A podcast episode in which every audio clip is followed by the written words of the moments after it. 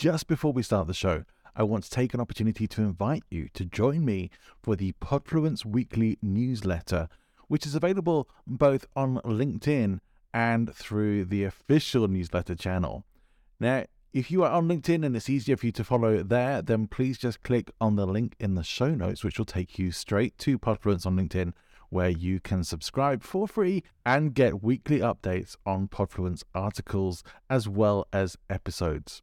If you would like to subscribe to the full newsletter, where you'll get additional materials and as my little incentive to you, my pre podcast guest checklist for you to use when you're appearing on podcast shows so that you can be fully prepared every single time, then please click the link to the official newsletter in the show notes. Hope to see you there. Let's get on with the show. Welcome to Podfluence, the podcast for business coaches and speakers looking to build influence and generate business through podcasts. This week, I am joined by another expert in the world of podcasting, someone whose show I have listened to many times, and I've learned a lot from this guy. And so it was a real pleasure to have him on the show. In fact, when we did a pre interview chat some time back now, we probably could have kept talking all day because we just really connected and we had so much in common and we talk about a lot of the same things we have different perspectives on some things, and there's a lot that we definitely agree on, and maybe just describe things in some slightly different ways. In this episode, I'm speaking to Jason Cercone, host of Evolution of Brand and Pod Theory, two podcasts that I have very much enjoyed as a listener. In our conversation, we're going to answer questions like Is starting a podcast the best next step for you, your business, and brand? Or is there another path that we could recommend instead? Here's a hint there's another path. Also, the things that people commonly get wrong when they are appearing on other people's podcasts that could be damaging your business growth rather than contributing to it.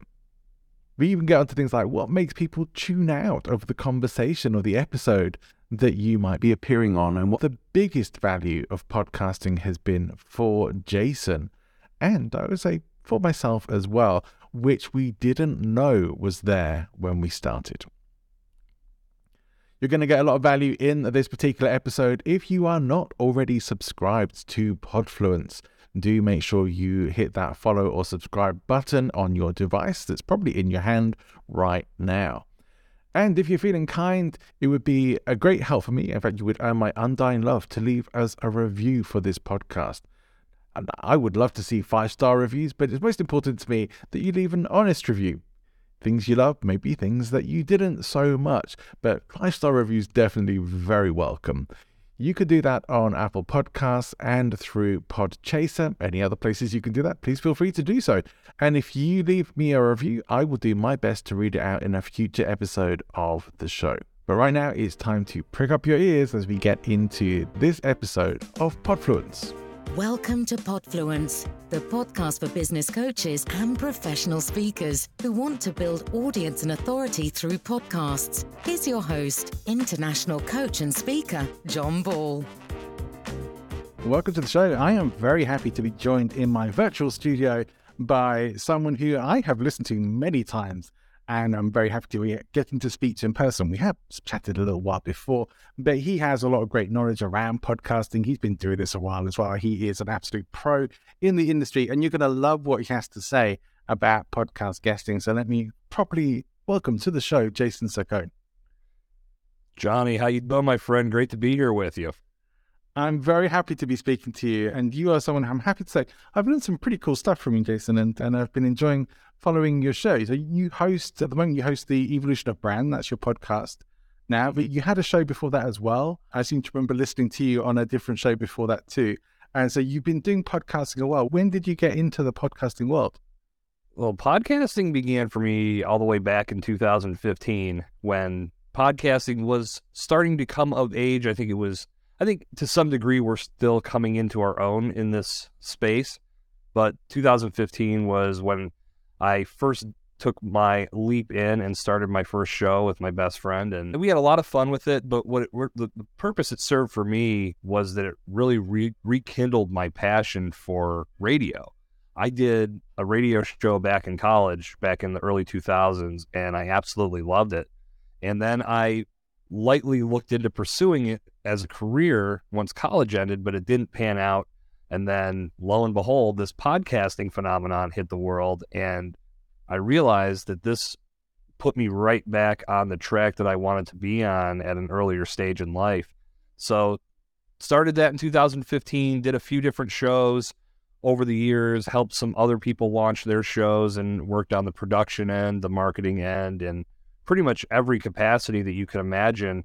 And then the show that you were referring to, Pod Theory, was something that I launched during the pandemic that I wanted to start talking more to podcasters about doing podcasts better because I realized that there is a lot happening in this space and there's a lot of people that walk away from their podcast way too soon. And if there's anything that I could do to help prevent that, because I feel that this is such a powerful medium to express yourself, to make powerful connections and build very lucrative relationships if you do it right. And so many people don't take the time to really develop the fundamentals to do that.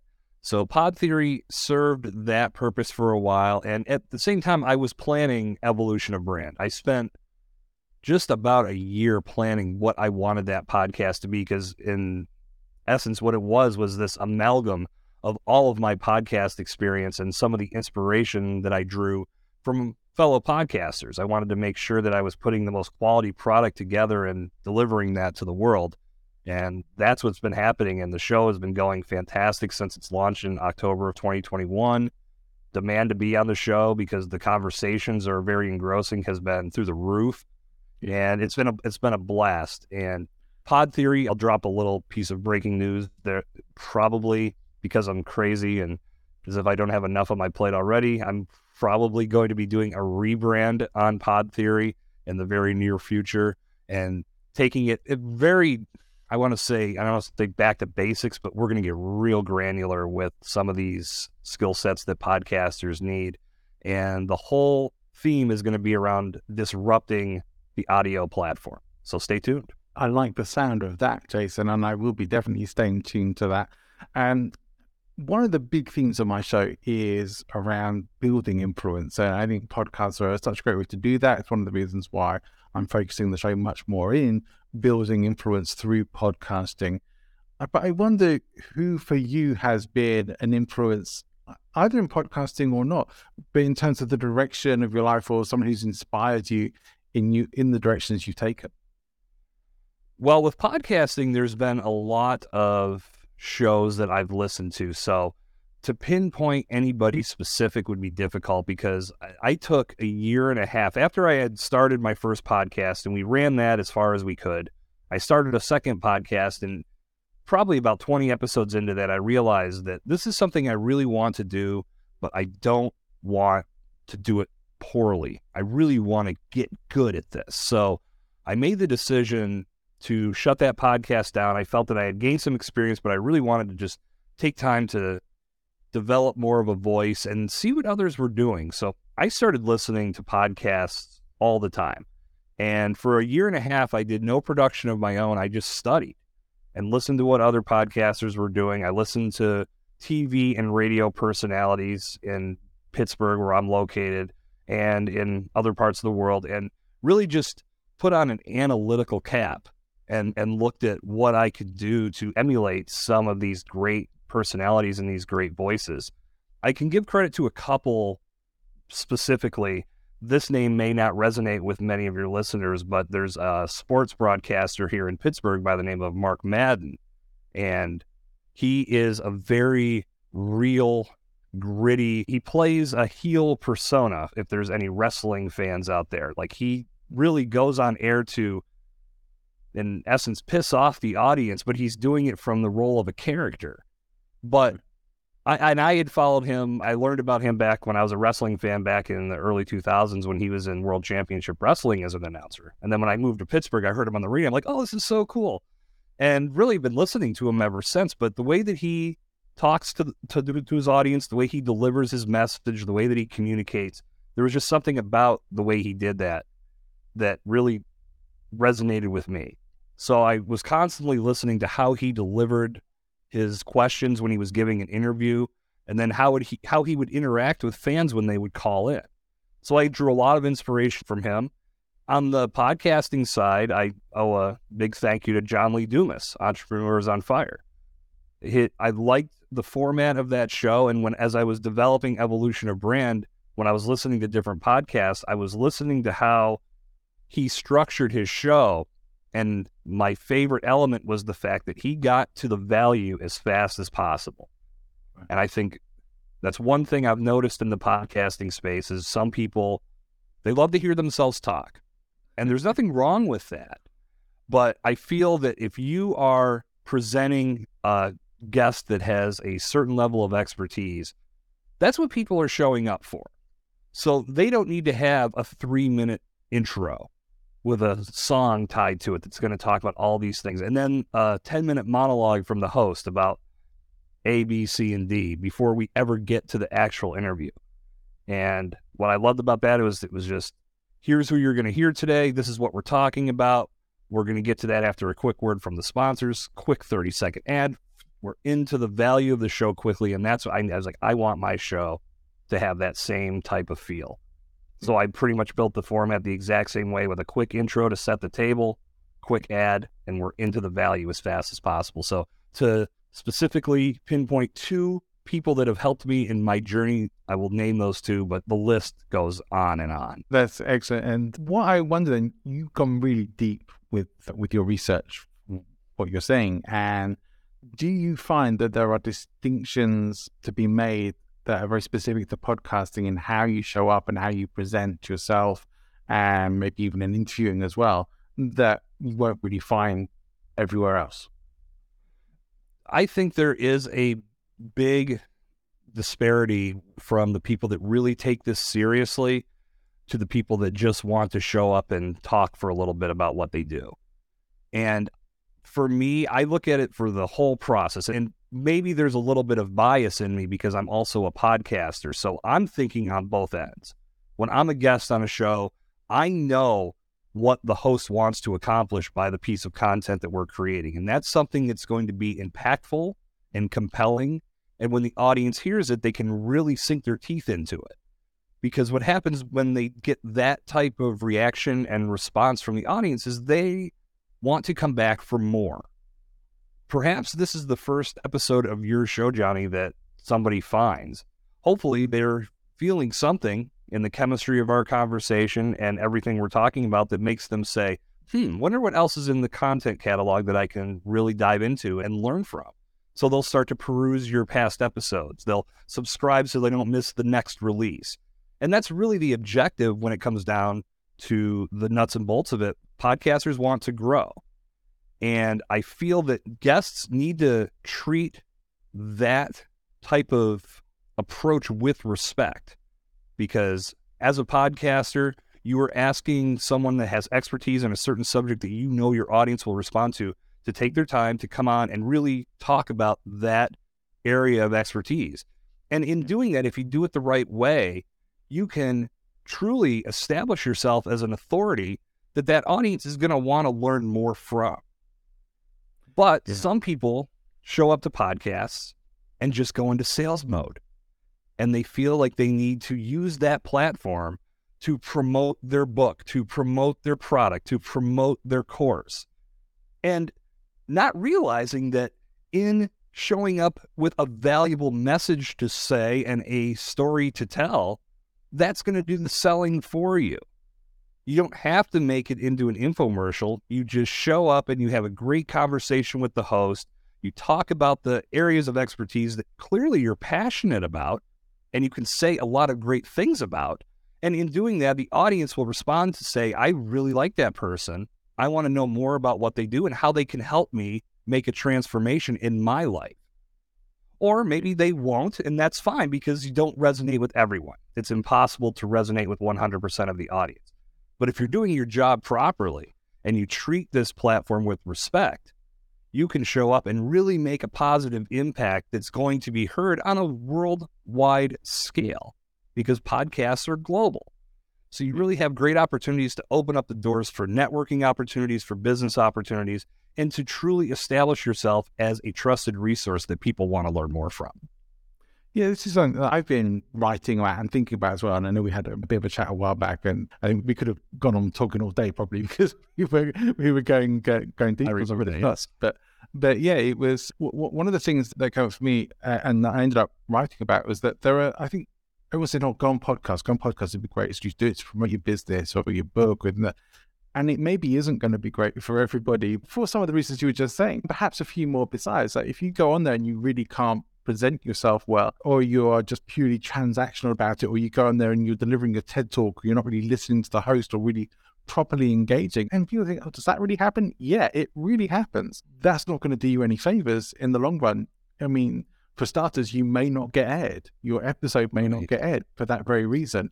And if it does, it may not do you any favors when it's out there in the world as well. The whole point of this is to have materials that are reflecting your message, something about you, having people want to follow you and maybe wanting to check out your book or your own show or whatever it is you've got to offer. But if you can't actually present yourself well on the show and you don't have the engagement or you don't even particularly care about the person you're speaking to, it's going to be hard. 100% correct. And I think what people fail to think about when they come at this from the guest perspective is the listener experience. And you have to take a minute to put yourself in the listener's shoes and say, is this something that I would want to listen to? If I tuned in to this podcast and I clicked the play button and someone just instantly started selling me something and didn't stop, would I keep listening to that? Chances are no, because the good thing about commercials is they end.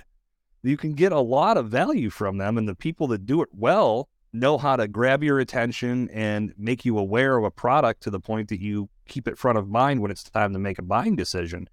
But it ends and it gets back to what you want to hear, the reason you tuned in. And more than likely, people tune into a podcast because A, they're an avid listener of the show and they've already transformed themselves into an advocate and will listen to every piece of content that comes out.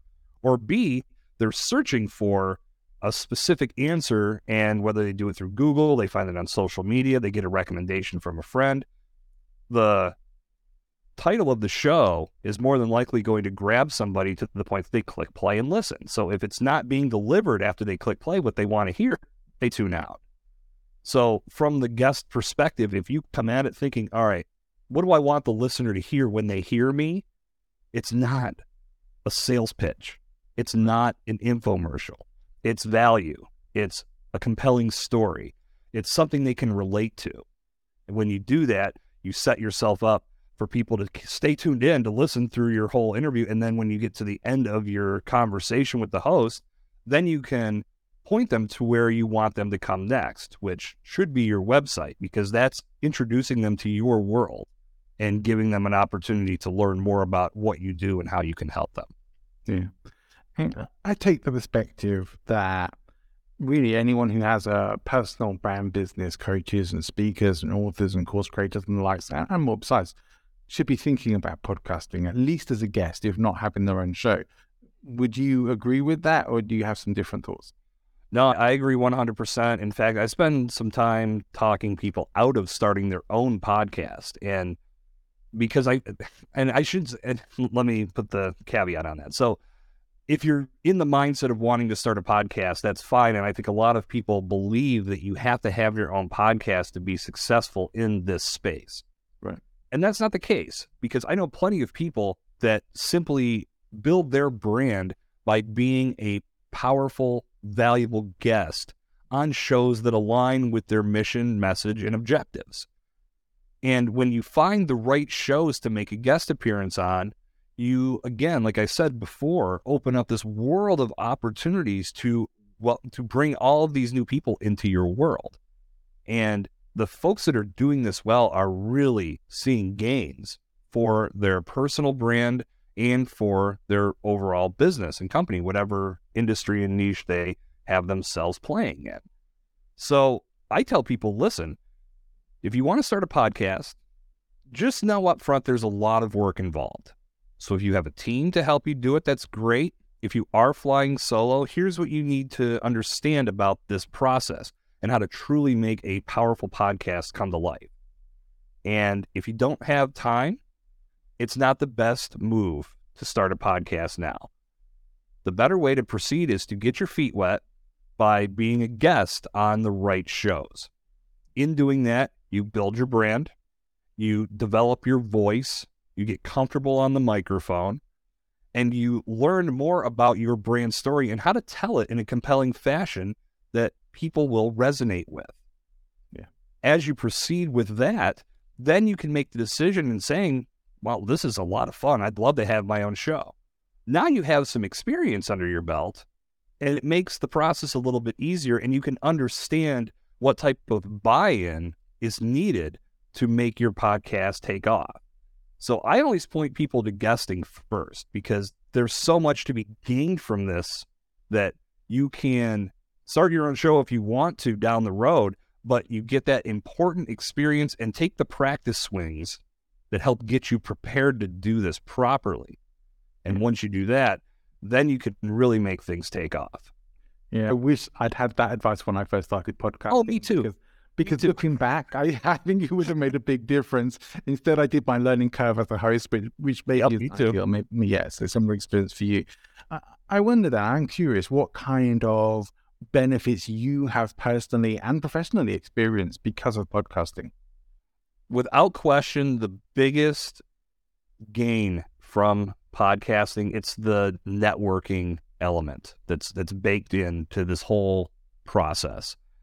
I've made so many powerful connections that they've either become friends, colleagues, they've pointed me towards business, or they've become clients just from having these powerful conversations and approaching the medium with respect and doing it right. I don't treat any of these opportunities like transactions. Yeah. And I don't discriminate a podcast because it doesn't have enough listeners or the audience just isn't big enough for my time. Uh, to hell with that. I will talk to anybody at any time about this subject because I know exactly what you're looking to build as a guest, or I'm sorry, as a host on a podcast. And if I can contribute my expertise to help you build that content portfolio, I am all in every chip to the middle of the table.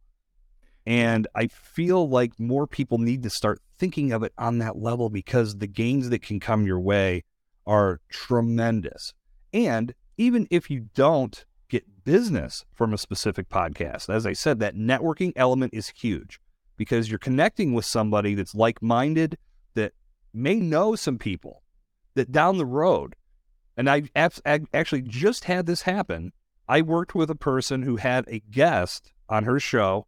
I did the production for that show well over a year ago. She just reached out to me last week and said, Hey, one of my clients is looking to start a podcast. You were the first person that I thought of. I need you to talk with him so he can get started on the right foot.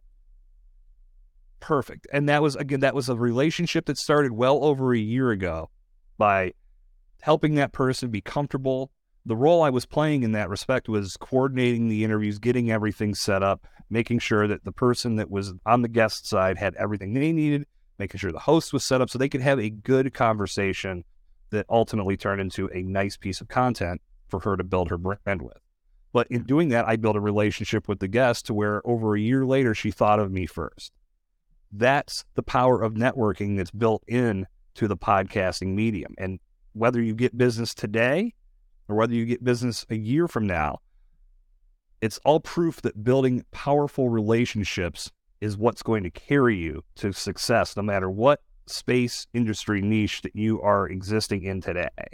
And podcasting, the great thing about it is it plugs into that space no matter what it is. So you can truly experience tremendous gains if you come at it the right way. So for me, networking has been, without question, the greatest thing that I've experienced in this space. Yeah, I would say that for myself as well. So uh, if you come at this with a connection perspective and something you, you actually care about people and want to help and make a difference and be nice to each other, you can do very well. I do, you know, as much as yourself, I'm sure you come across some people who are very transactional about it all and will just want to either just be on your show for what they can get out of it, or you'll be you'll be in their good books for as long as you're useful. That kind of thing. And you get that sense of that very quickly. There are even people who try and charge people for coming on the show, things like that as well, which yeah, I've never yet even considered that I would pay, but I could never say never say never. Maybe in the right circumstances I would. But well, well, not to. I just was. I just started doing something with my show, and the reason that I did this was because I was my schedule was so booked out, and as I was connecting with people and I was sharing my scheduling link and they were saying, wow, I can't get on your show until almost next year. And I was just looking, I was like, well, yeah, where I'm at right now, my schedule is booked. But then I started thinking about it a little deeper.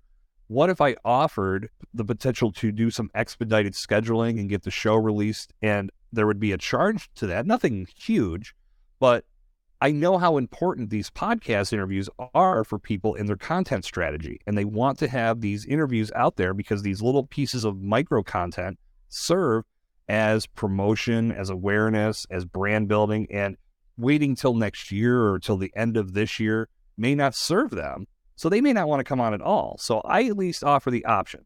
So I say, listen, if you want to wait till the end of the year, here's my link However, I do have these other options available. There's a small fee, but we can expedite the process and I can build this so you're getting this content released much sooner. So you can use it to build your message and take it to where you need it to go. And that's starting to gain a little bit of traction for me. And I'm just experimenting. So I didn't throw huge price tags on this. I wanted to see how this would work. And so far the response has been positive because there's an option there. I'm not doing like you said, Johnny, like, oh yeah, it's going to cost you X amount of dollars to on my show. Like, no, I have the free option, but I know how important time is in this space. So here are a couple additional options, and I'm going to see where this goes as it as I continue to push it forward. But I can say, I hear the question a lot: How do I monetize my podcast? Here's a this is something I would say, I, and I can't speak to this 100% yet, but create an environment that people want to be a part of and make your content so compelling that the conversations are to a point where you're booked out so far, you have to start charging a premium for something that's expedited. Is this a monetization strategy? I don't know yet. I'm not going to get behind this 100%. But it, again, the option is there. And I feel like that's a very fair way to give someone the option to choose when they want to be a part of the show and have that piece of content work for them.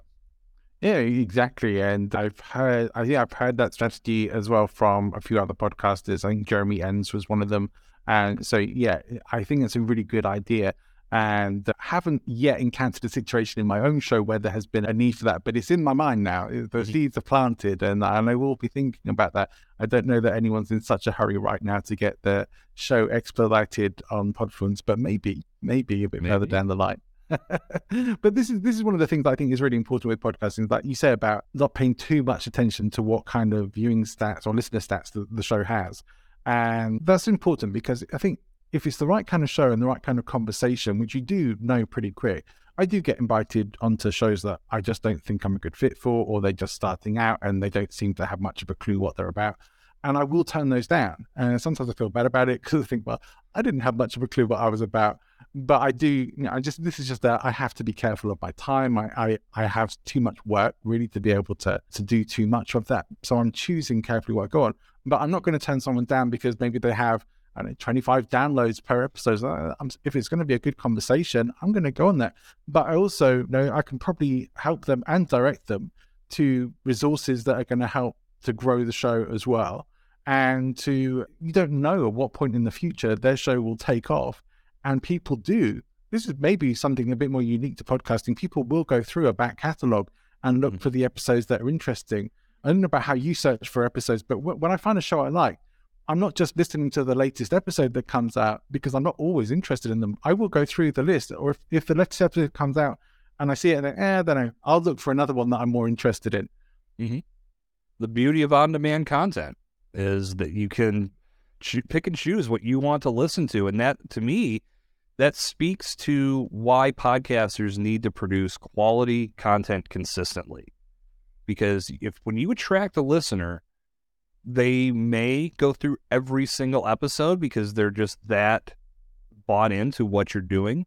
But they may do what you do, Johnny, and just look through the catalog for titles that jump out. And that to me is again the beauty of on demand content. And maybe down the road, they may say, well, I never listened to this one. Let me see what this one's all about. But ultimately, if you're going to get them into your world and you're going to keep them locked into your show, you have to have that type of quality content across the board.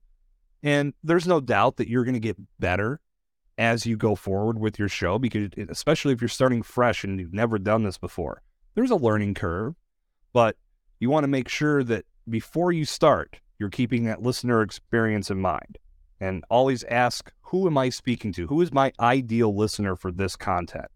And when you start speaking to that one person, that means you're creating content for one person. It makes it a little bit easier because then you're going to start attracting a bunch of people that are just like that one person. And that's going to lead to growth over time. It just it doesn't happen overnight, which is one of the things that I think a lot of podcasters get hung up on is they stare at that download metric. What do I have to do to make this grow? What's why, why isn't and why aren't people coming to my show and listening? Well, they just haven't discovered you yet.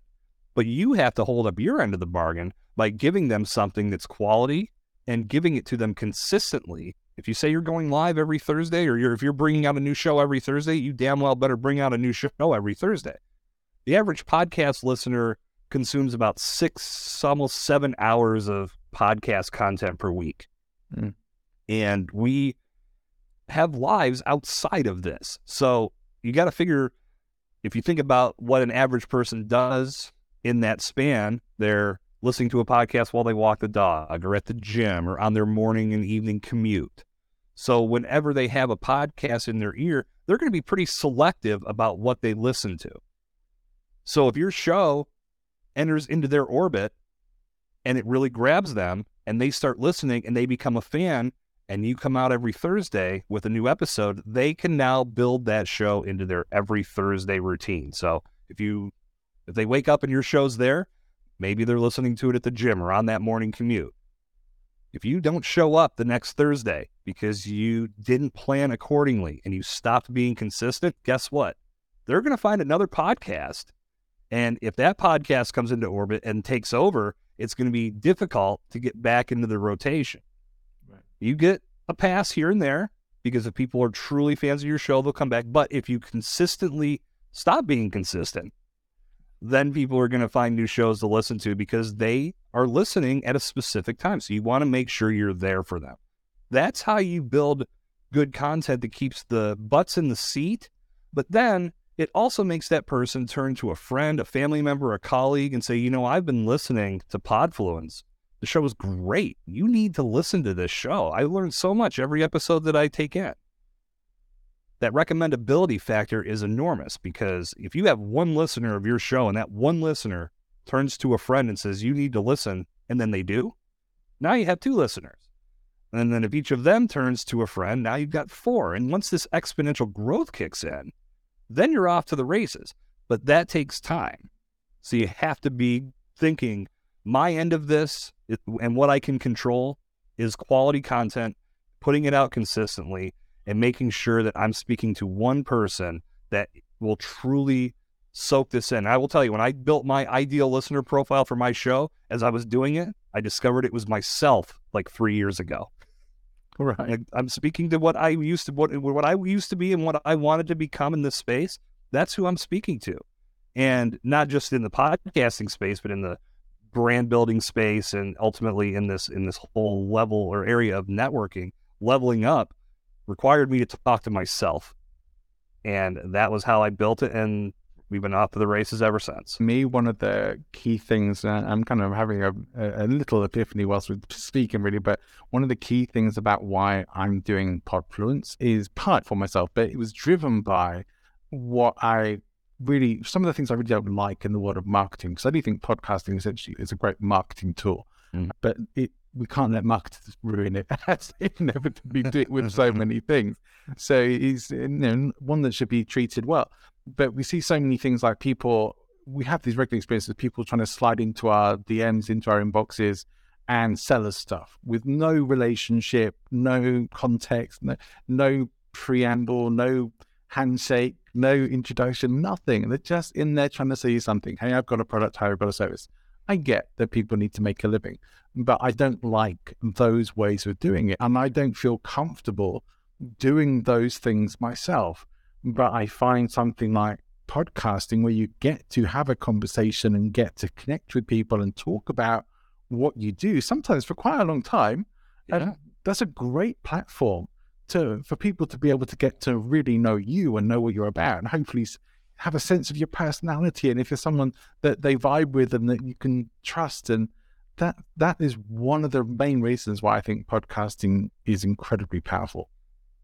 Yeah, I couldn't agree more and I'm I'm with you on the DMs the solicitation emails LinkedIn is it, people are just notorious for this and it, it drives me crazy. I'm I had a I won't tell the full story but I had a situation with someone that reached out to me on LinkedIn and I thought we were having a genuine conversation. We were talking about things that I do, things that she does. Things seem to be going really well. And this is, to me, I'm thinking this is what I want from this platform, from this network, is these genuine conversations to see if we can help one another. And in my mind, I wasn't thinking sales at all. I was just thinking, let's just keep building on this relationship because down the road, maybe there is something that we can do to work together. Who knows where this is going to go to? all of a sudden I had asked a question about something that and, it, uh, it, spiraled into now all of a sudden I'm getting sent a link to book a call with somebody else in her company. I'm like, well, wait a minute. This was I, I was like, I just thought we were talking here. I wasn't looking to have this. Well, I mean, if you really want to get answers to this, you need to talk to this person. They're the ones that handle this for me. I was like, you know what? Forget it. And so many people do that. It's not about building relationships, it's that transaction. How fast can I sell somebody? How quickly can I get them to my sales page? And if they have quotas, I get it, but there are better ways to do it. Think about from the podcasting perspective and being a guest. Speaking from experience, and I'm sure people out there that have built their brands as a podcast guest can speak to this as well. There are a lot of bottlenecks that you're going to run into getting this off the ground because you have to start now. it really is the best way to say it because podcasters are proactive. They may not be able to get you on right away. So finding the right shows is the first step, obviously, but you have to be respectful of their schedule. They might not be able to get you on tomorrow, maybe a few weeks, maybe next month. I've booked a few shows into 2023 already because that's how far they're booked out. So there's one bottleneck. Then once you actually do have the interview, then there's the period of time before the interview goes live. Some podcasters have a, a month, some two, some three, some again another one told me, "Oh, this will be out in 2023." To which I mean that to me is a little too far because yeah. things can change a lot for that person in that time frame. So you don't want to go too far outside of a of the window of making sure that it's relevant to the person that you just interviewed. But that said, that's an example of another bottleneck. So you have to be consistently looking for these opportunities because if you don't set yourself up in that capacity, you're not going to have this content going live for a while. So you have to make sure that you're set up for interviews to pop at all times. And sales works the same way. If you're looking to build a relationship with somebody, that's going to take some time and you can't just immediately jump into bed. It's like going on a first date and then immediately jumping into bed with someone. That happens.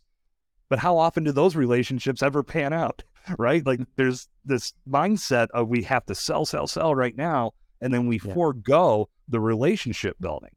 So in the podcast space, the relationship building can be enormous, same as in the sales space. And if you're constantly always thinking, I have to sell, I have to sell, I have to sell, go work at a car dealership. They will love your drive. They will love your mentality because they're looking to move metal as fast as possible. But in the this world that we exist in, it takes time to build a relationship with somebody and nurture that relationship to get them to a point to where they're ready to do business with you. So the podcasting platform from my side of this is the greatest way to continue to have these conversations that over time are going to be heard by different audiences. There may be some crossover in the audiences, but the more people hear my voice and hear my message, my hopes is that they want to have a conversation with me to see if it makes sense for them to be mentored by me or to take advantage of some of my courses and really see if it's a good fit for them. But I'm not trying to sell that today. I just want to be here to have a good conversation with you, Johnny. We can share some ideas. We can go back and forth on, on the things we're passionate about, what we love about podcasting. And the hopes is that resonates with the audience where they'd want to take the next step and either give you a call, give me a call, but we're not sitting here going, you need to buy today or else, you know, like that to me, is, it's just such a horrible way to do business. But like you said, so many people are in that mindset they have to do that. And it's ugh, cringeworthy. There were there were some very specific things I had in mind for who I wanted as guests on this show when I started, when I relaunched the show, and one was people who have been building up a business for themselves as podcasters. Another was for people who have been building up their business as podcast guests. And another for people who are, have maybe been using podcasting as a marketing platform for getting their ads on or sponsorships and those kinds of arrangements, and still wanting to have guests who can come and talk about influence and persuasion stuff because just because that's deeply fascinating to me. But what has been interesting is be, since getting much more specific about that, I thought, oh, that's really going to narrow down and limit the kinds of guests that I can get on the show. Not so much. It's actually just made it really clear to people who I want. And those people have been coming forward. And so now I've actually been having quite a few conversations with people who have built businesses through podcast guesting and thinking, wow, that is, I think, what people need to hear when you build six figure, seven figure businesses from being a podcast guest. And that has been your main marketing strategy all the way through. And not everyone is necessarily going to do that, but just so you know that that's out there, people are doing it. You can do that. And if that's not enough to convince our listener to something, oh, maybe I should be doing this, then I don't really know what would do it. But what let's say let's say our listener is think sitting hand thinking, yeah, I probably should be thinking about this. It's like maybe it's not going to cost me that much money. Maybe it's going to cost me a bit of time, and maybe there's a bit of a learning curve to doing this. But where should I get started? What do you think? I think the biggest thing you can do, and this is if you're looking to do DIY, and I will say, and, and, and again, not to go into sales mode, I, I'm happy to have a conversation with anybody to determine whether a coaching program makes sense or if you're just looking to specifically go DIY, here are some pointers. And I can obviously serve that master right now. Go on to the the internet, start with Google, and whatever industry you're in, just search best fill in your industry podcasts and see what pops up. And in doing that, the great thing about Google these days is they're returning great podcasts. Like they've really taken time to index and, and use podcasts as great search query results. And much, like anything else you would find on Google, they've started to respect what podcasts can deliver to people just as much as any other media. So you're going to get a nice list of podcasts that exist in your space. And then you can look through that list and you can maybe see it. The name of a podcast might jump out at you, so you can click on that. And then you can look through their catalog and see what they're talking about. And if there's topics that are very adjacent to what you talk about, take a listen to that episode and see if you could provide just as much value, if not more, as that guest that's on that specific episode. If you could, jot that down. Then find maybe five podcasts total. And then you'd want to reach out to them in a very high quality way, something that's going to make you stand out. And you want to put together a presentation that says that you took time to listen to some of the content to make sure it resonated because listen, I'm going to bring this value to the show too. And here's why podcasters get presentations and pitches in like in bulk yeah. every week. And many of them get overlooked because people just are sending this list of accolades that they've accomplished and they think that's the reason why they should be on the show. Now, to anybody that's accomplished great things, I, I, tip my cap and I say, Congratulations, that's fantastic. Of course, you should be proud of what you accomplished. But I need to know what type of value you're bringing to my show. What are we going to talk about that's going to resonate with my audience? What was it in the content that you checked out that resonated with you that makes you feel that you'd be valuable? That to me as a podcaster is what I'm looking for. But so many people try to take shortcuts and just say, "Hey, I just left you a review on your show. You should put me on." like it's a bargaining chip. And I've heard gurus recommend doing this. Right. Hell no. I no. after our conversation, Johnny, I will go leave a review on your podcast because I've had interaction. I know what the experience was like. I can now go tell you, the listeners that might look through reviews what they'd experience listening to this show. I don't want to use it as a bargaining chip to get shoehorned into a guest appearance. So to get started, that's the best way to do it. And then you have to get your feet wet. You have to practice. You have to get these practice swings in, which again is another fundamental step that so many people want to skip. They feel like they just want to go on one podcast and expect the world to show up at their door ready to buy whatever they have, which is why they switch into sales mode sometimes. There's a lengthy process to this, and I'm really giving the Cliff's Notes version of this right now. But make sure that no matter what you do, it's rooted in value and it's genuine. Because if it's not, it's going to get exposed and you're not going to get a lot of guest opportunities following that first, second, third one that you do. If you show up and just sell, no one's going to want to book you. If you show up with value and you start building a genuine relationship with that host, they may say, Listen, I've got a friend that does a podcast. You'd be perfect. Now you just doubled your bookings without lifting a finger. So, again, we've talked about this in steps throughout our conversation today, Johnny, but if you do it in this value driven way. And your mindset is not that you're there to sell, but that you're there to tell a story, provide a great message, to get people to understand what you do, who you are, and how you can help them solve a problem. That's going to lead to much better results and it's going to get you a lot further. So that's a great jumping off point for everybody definitely and great value as well. And I agree with everything you said there. It's taken me took me a long time to figure some of that out, and you are one of the people who helped me figure some of that out as well. So thank you for that. You're welcome. But it is super super important to approach things from that perspective, and I know as a show host, that's what I'm looking for. And if somebody can't show me the value they're going to bring, or I can't even at least see the potential for the value there, then I'm not even going to really entertain them as a potential guest. What I will always do though, except in rare cases like somebody who I has specifically sought out and invited on the show, I ask everyone who applies to be on the show, even if they've come through an agency or anything like that, if they look interesting, they still have to fill out an application for the show because that's answering the questions that I need to know the answers to. And if they can't do that for me, then I don't know if I should bring them on the show or not. And then we have a pre show chat. So, you know, I, I like to do things, I like to do things a certain way. But mm-hmm. there's such great value in this for people to get on shows. And you say it's important to bring the stories. I think it's important to bring some entertainment and some fun to podcasts. And I think a lot of people oh, sure. don't. A lot of people don't do that. A lot of it's very dry content. Yeah. I wonder for you, what have been some of your weirdest or strangest experiences as a podcaster? One story I always like to tell is I was I, this was on a past podcast that I don't do anymore, but we had set up some time to interview. Everything was fine. We've gone back and forth. It was all good. And comes down to interview time. I sign on. He signs on, and he's driving and is in, he's in traffic.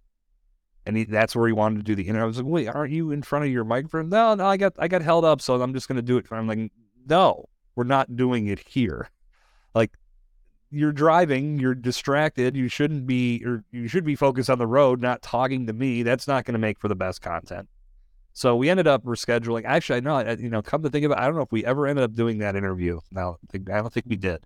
But the lesson I learned from that was I need to be more clear about how I communicate with my guests. To me, that was common knowledge that you're just going to be in front of your computer and we're going to have this conversation like we would any other time we'd have a meeting not with somebody in rush hour traffic. so I learned from there, make sure to tell people have a microphone, be in front of your computer with reliable internet in a quiet environment so we can produce the best sounding audio for the audience. So that's really what it's all about. It's not about me and my preference. It's not about you needing to be focused on the road and not on our conversation. It's about what's going to make the best listener experience at the end. Yeah. And if the horns are beeping and there's all kinds of traffic noises in the background. How is that quality for the listener? That's terrible. So it's, it's not creating the no, and that's where I do I get frustrated when I see that type of content still get put out because we're not in a place where that learning curve is as steep. It's definitely flattened because there's options. You have to captivate that audience pretty much from the first time they tune in because there's another podcast in their search that they can listen to if you don't deliver. Right. So I'm, I'm getting off track from your question, but basically that was that was one of the weirdest experiences I've ever had. I will I will tell this story more for just the entertainment value behind it because it's pretty funny. Back the first podcast we did was a beer podcast. At that point in time, I was doing marketing and branding in the craft beer industry. I was helping some of the local breweries here in Pittsburgh get their products placed in bars and restaurants and bottle shops, things of that nature. And really was enjoying it. But in that time, I had this podcast, and there was this big event that they wanted me to do a live show from. And not really live as in like we were projecting the message to the audience. We were just there recording, and people that were there would join us. And it was fun in the respect of what we were doing, us all together having this conversation. From a listener standpoint, it was just god awful. But right before we were getting ready to hit the record button and get started, one of the whiskey representatives that was there comes up and puts three shots in front of me. She goes, "You have to do those before you start." And I had already been drinking beer. I'm like, "No, I don't think I can do this." She's like, "You have to." I'm like, "All right." So I did, and just, I mean, you can imagine where it went from there. All I do remember is that when I listened back to edit the next day, I had announced I had introduced myself with my co-host's last name and did not even realize that I did that in the moment. And one of the guys that was a co-host, you hear him in the background go, "What'd you call yourself?" so again, like I think back, I'm like, those were so fun to record, but for a listener to have to try to consume that, those were not very. I wish I don't think I, I I know for a fact I did not have the statistic tied to our host at that time that would tell me the drop off rate when did somebody tune out? I would have to assume that it was very early in that production that they walked away. So yeah. Uh, that that was more, like I said, fun for me, not fun for the listener. Probably not so much, but I think you, have done a, a, great job today of highlighting just how important the listener experience really is, yeah. and uh, thinking about actual listener behaviors and making sure that you go with those. And there is a reality in life that unless if you're hosting a podcast, unless your guest is a podcaster or someone who has, generally works with audio in some way, or maybe a YouTuber or something like that, they're probably not going to care very much about audio quality in the way that you would. And sometimes, even if you tell them to have an external mic or to plug into the Ethernet and all that kind of stuff, it doesn't always happen. Uh, but uh, there are things there are things you can do to minimize that in the long run. But as a guest, do your host a favor and do the best audio quality that you can manage with your budget. And that's what we ask. That's what we ask. I, yeah, I, it's funny how I've talked to other podcasters and told them about my training program, and they've asked, "Well, are you telling people what to do for qual- audio quality?" I'm like, "Absolutely, I am," because I built a lot of this with the podcaster in mind. Because again, like I said earlier in our conversation, I know what you want to accomplish with your show, so it would not behoove me to train somebody to not be thinking the same way. So minimums are having a, a, microphone of some kind, having headphones, and having a quiet environment to record it. Because again, if you're trying to be, if you're in the middle of an office where there's people passing by and there's distractions and interruptions, it hurts the quality. If you don't have a microphone, that external microphone does not do you any favors. So I tell everyone if you want to do this, let's do it right. And you don't have to break the bank. You can start with a microphone that just makes your voice sound more professional, more clear, and again, helps that listener experience go to the next level. Down the road, if you're really into this and you feel like being a podcast guest is the best way to build your brand going forward and you want to really go all in, then you can invest a little bit more in some more expensive equipment but really, what I, I tell podcasters, I tell guests this focus on your voice, build your voice, find your voice, grow some confidence in how you project your message and tell your story. Yeah. You want to have the minimum requirements of mic, headphone, quiet environment. But don't think about the fancy bells and whistles because again, a lot of times it's an obstacle that people will put in front of themselves to not get started. Right. I need to get the most expensive digital audio interface and I have to spend all this money and I just don't have that money right now. So until I do, I'm not going to move forward. And it's the wrong mentality. Get started, see if you love this, see if it works for you. As you fall in love with the process, then you can invest some more money in it. But for now, just focus on getting better at your craft, take those practice swings, get the minimum requirements so you sound good in doing it.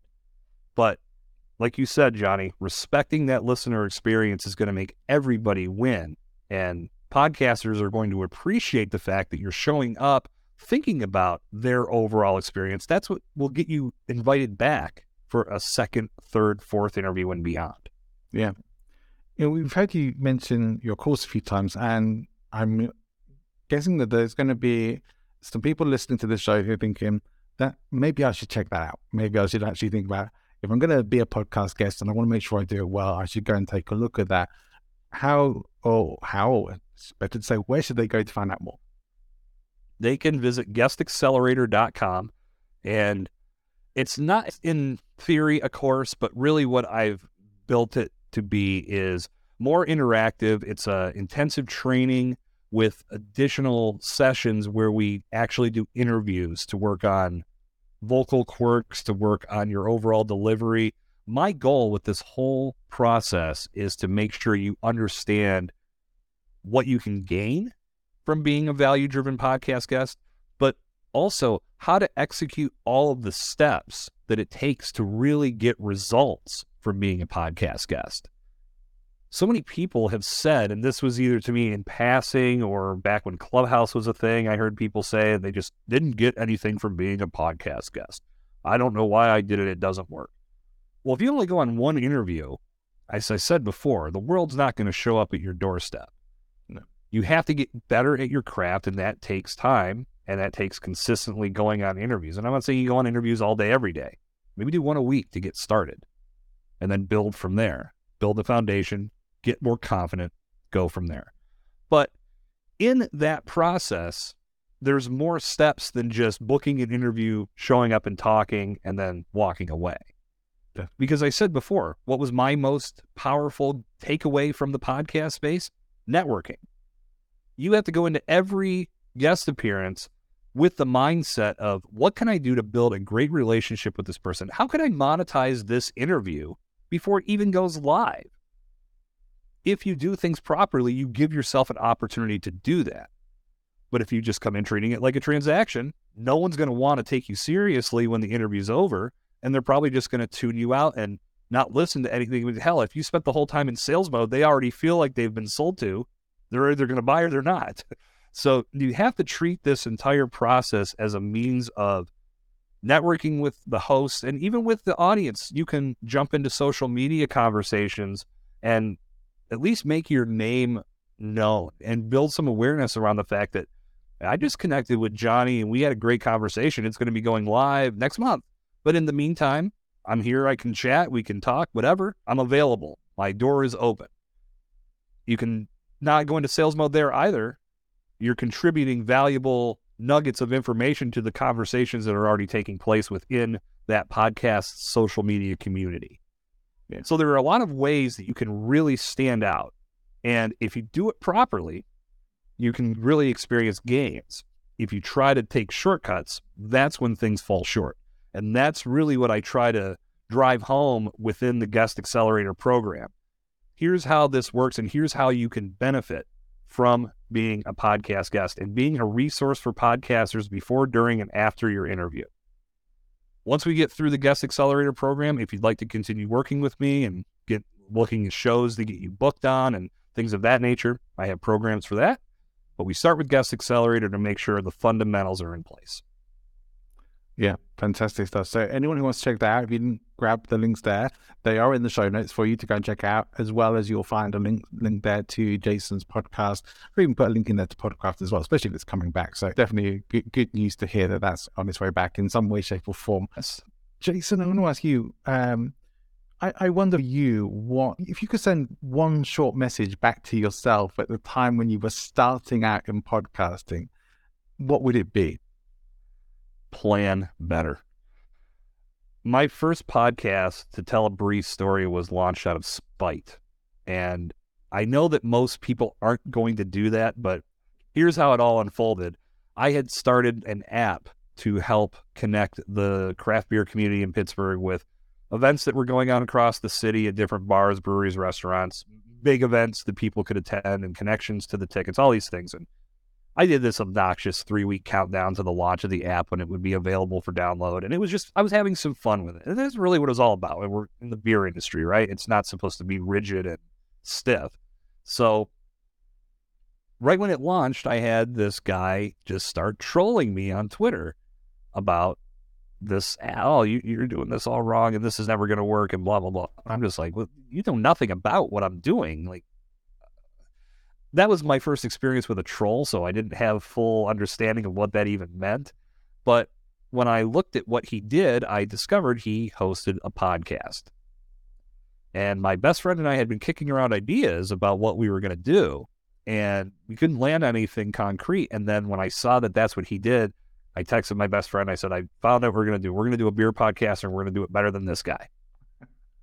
and that and he, and he was a beer fan too. He said, "Okay, that sounds great." And then we like minimal conversation over the couple weeks. Like, yeah, we'll talk about beer, but we'll also talk about sports. So we didn't clearly define our niche, and we are all over the place. And two weeks into the from that Texas, this is what we're going to do to launch day. I mean, that was literally the time frame. We did picked up some cheap microphones. We recorded our first episode in a noisy bar.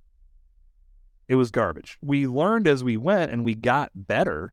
But if I look back on that, yes, it brought me back into the audio world. It rekindled my passion for this, so I'll always be thankful for that. But if I would have planned better, maybe that show would still be going. Who knows? But I, I just, I didn't know what I didn't know. But the fortunate thing for everybody I work with and everybody I speak to now is I can take all those experiences and say, don't do this or do this.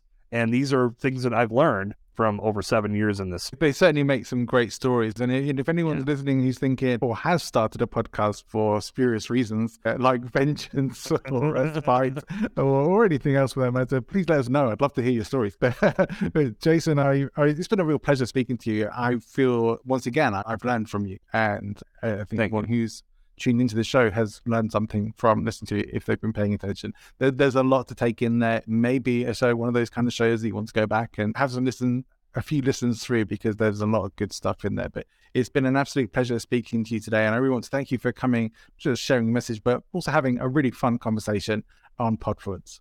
Well, I appreciate the opportunity to talk with you, Johnny, and to connect with your great audience. It's been a real pleasure. Thank you very much.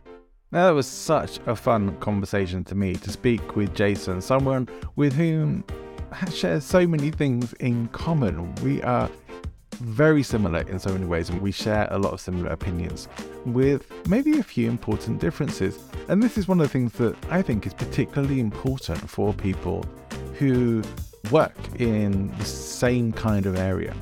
Like Jason and I would potentially go for the same kinds of clientele and yet neither of us felt like we were in competition with each other because we both offer different things in a different way. We have our own styles, and we both felt that we were adding to the conversation, not just doing exactly the same thing there's room for everyone. My next episode will be continuing the series on the seven deadly sins of podcasting. We are moving things along. If you want to get that kind of stuff in advance, you should be subscribed already to the Podfluence weekly newsletter. You can subscribe on LinkedIn, Medium, or Beehiiv. You will find the links in the show notes to this episode, where mostly weekly I will be publishing additional content to the show, some of which I use as show episodes or will combine with the show that's coming out, and some which will be completely unique information that I may or may not bring into shows at various points.